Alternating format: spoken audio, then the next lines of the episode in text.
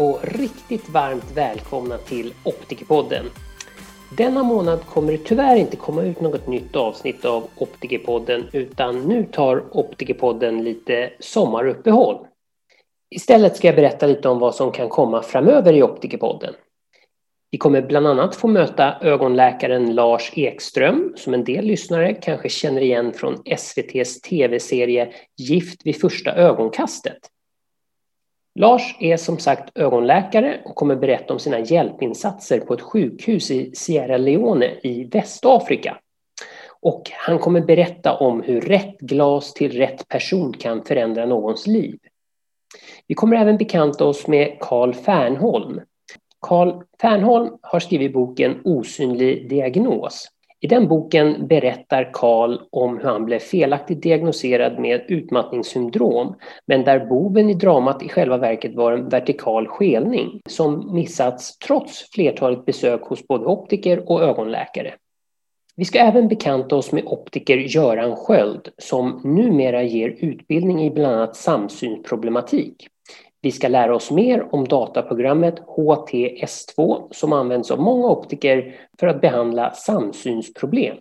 Med hjälp av det här dataprogrammet kan patienten nämligen få stöd i hemmet med sin samsynsträning via sin dator eller surfplatta.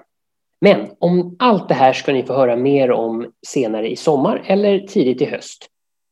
Avslutningsvis tänkte jag bjuda på en liten smakbit av kommande intervju med Carl Fernholm så därför ringde jag upp Karl för att ge er lyssnare lite försmak på kommande avsnitt.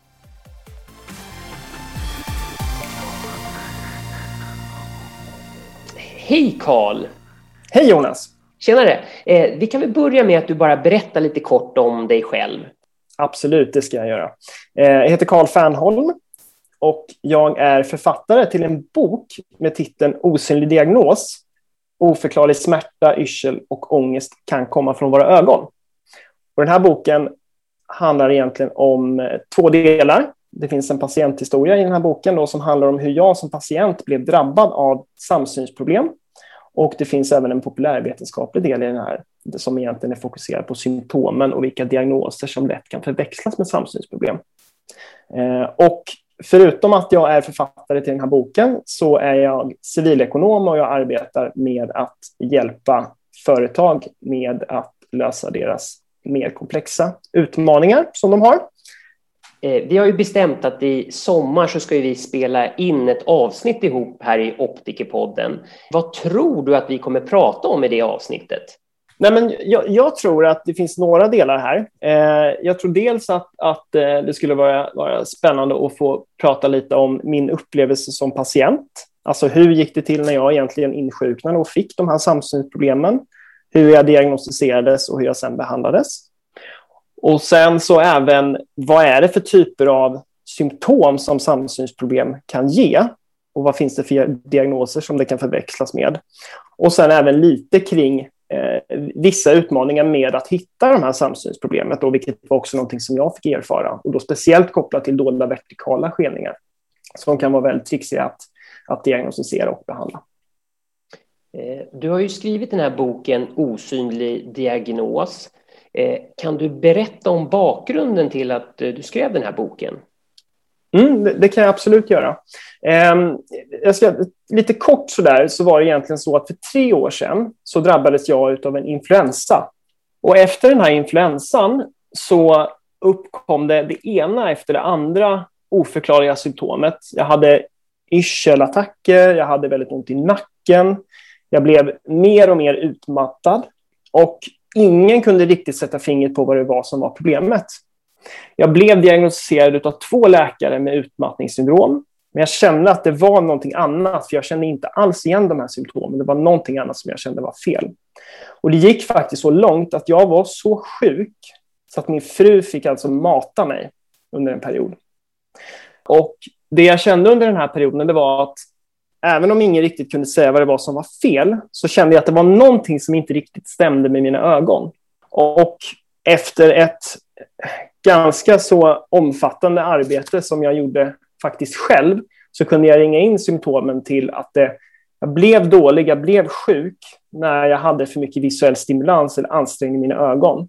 Och då fokuserade jag på att kunna hitta vad det skulle kunna vara med ögonen. Och då hittade jag ett svar från USA där jag kunde se exakt de här symptomen som jag hade. Och det var egentligen två A4-sidor med 30-40 olika symptom. Och det stämde in precis.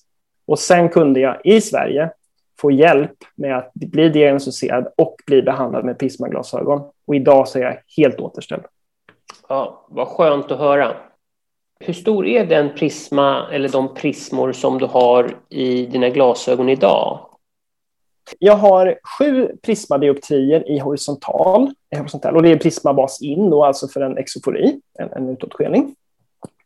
Sen har jag en vertikal skelning som är 0,75 prismadioptrier. Men eh, om man skulle vilja läsa den här boken inför eh, avsnittet som släpps senare i sommar eller i höst, vart kan man mm. hitta den här boken? Alltså boken finns att köpa, eh, all bokhandel, den finns att köpa på nätet, så att den finns att beställa överallt egentligen. Jag förstår. Mm. Och Optikerpodden den riktar sig ju framförallt till människor inom branschen, framförallt optiker och butikspersonal i butikerna. Vad skulle du önska att de lär sig av det här avsnittet? Jag, jag tror att det viktigaste egentligen, eh, det är att man är bekant med symptombilden. Och symptombilden är väldigt bred och den kan vara väldigt allvarlig. Ehm, och det finns många symptom som jag tror inte många är så bekanta med. Och tittar man på information, exempelvis som man söker på internet, så finns inte den kompletta symptombilden oftast nämnd där. Så jag tror att när man jobbar med ögon så är det väldigt viktigt att man förstår hela symptombilden för att i sin tur kunna skapa en misstanke om att det kan handla om samsynsproblem.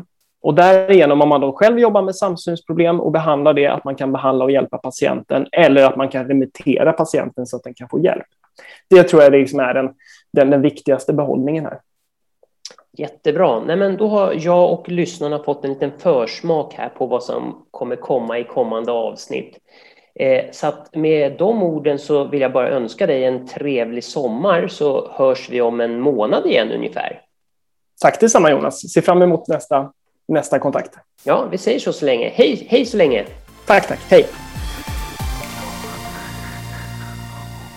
Som ni hör så har Karl massa spännande information som han kan dela med sig av. Men det här får vi vänta med till efter sommaren eller tidigt i höst.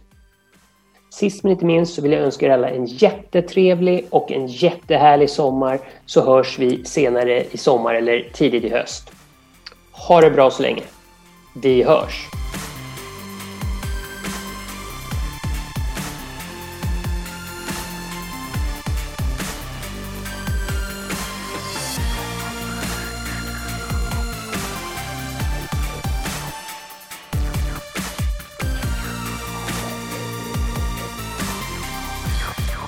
Jag personligen, jag är lite dålig på att läsa böcker men som jag kanske skrev till dig här tidigare så läste jag faktiskt halva din bok här på en kväll för att jag fångades upp i den.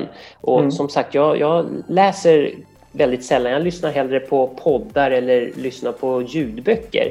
Tror du mm. att eh, den här boken kommer komma som ljudbok framöver? Vad tror du? Ja, men det, det, tror jag nog absolut. Jag har fått några frågor, men det har inte varit så många. Men det finns en, en plan för att också göra det här till en, till en ljudbok, så jag tror att det kommer komma i framtiden. Yes.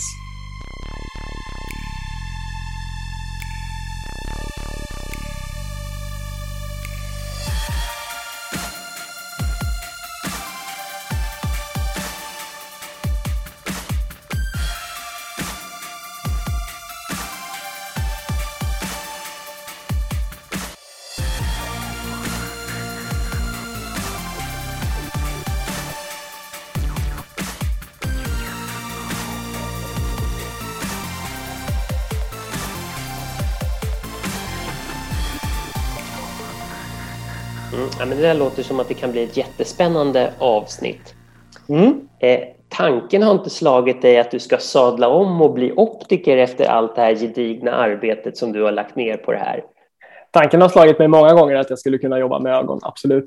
Jag, jag, har, ju, jag har ju märkt nu att när, när, efter den här boken har publicerats så har jag fått en sån otroligt, otroligt fin respons. Jag har ju från alla alla professioner från optiker, från optister, från ögonläkare som kontaktar mig och säger att det här är ju en, en ögonöppnare. Och jag har till och med haft, haft äh, hade en optiker som jag var i kontakt med som egentligen sa att, att äh, äh, han, han hade funderat lite på att, att jag kanske inte skulle jobba mer som optiker, men nu, nu hade han liksom verkligen sagt nu, nu ska jag verkligen fortsätta. Det här är någonting som har förändrat min syn på mitt yrke.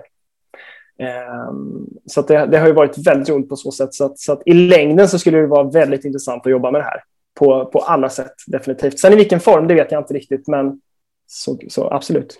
Mm. Ja, vad kul.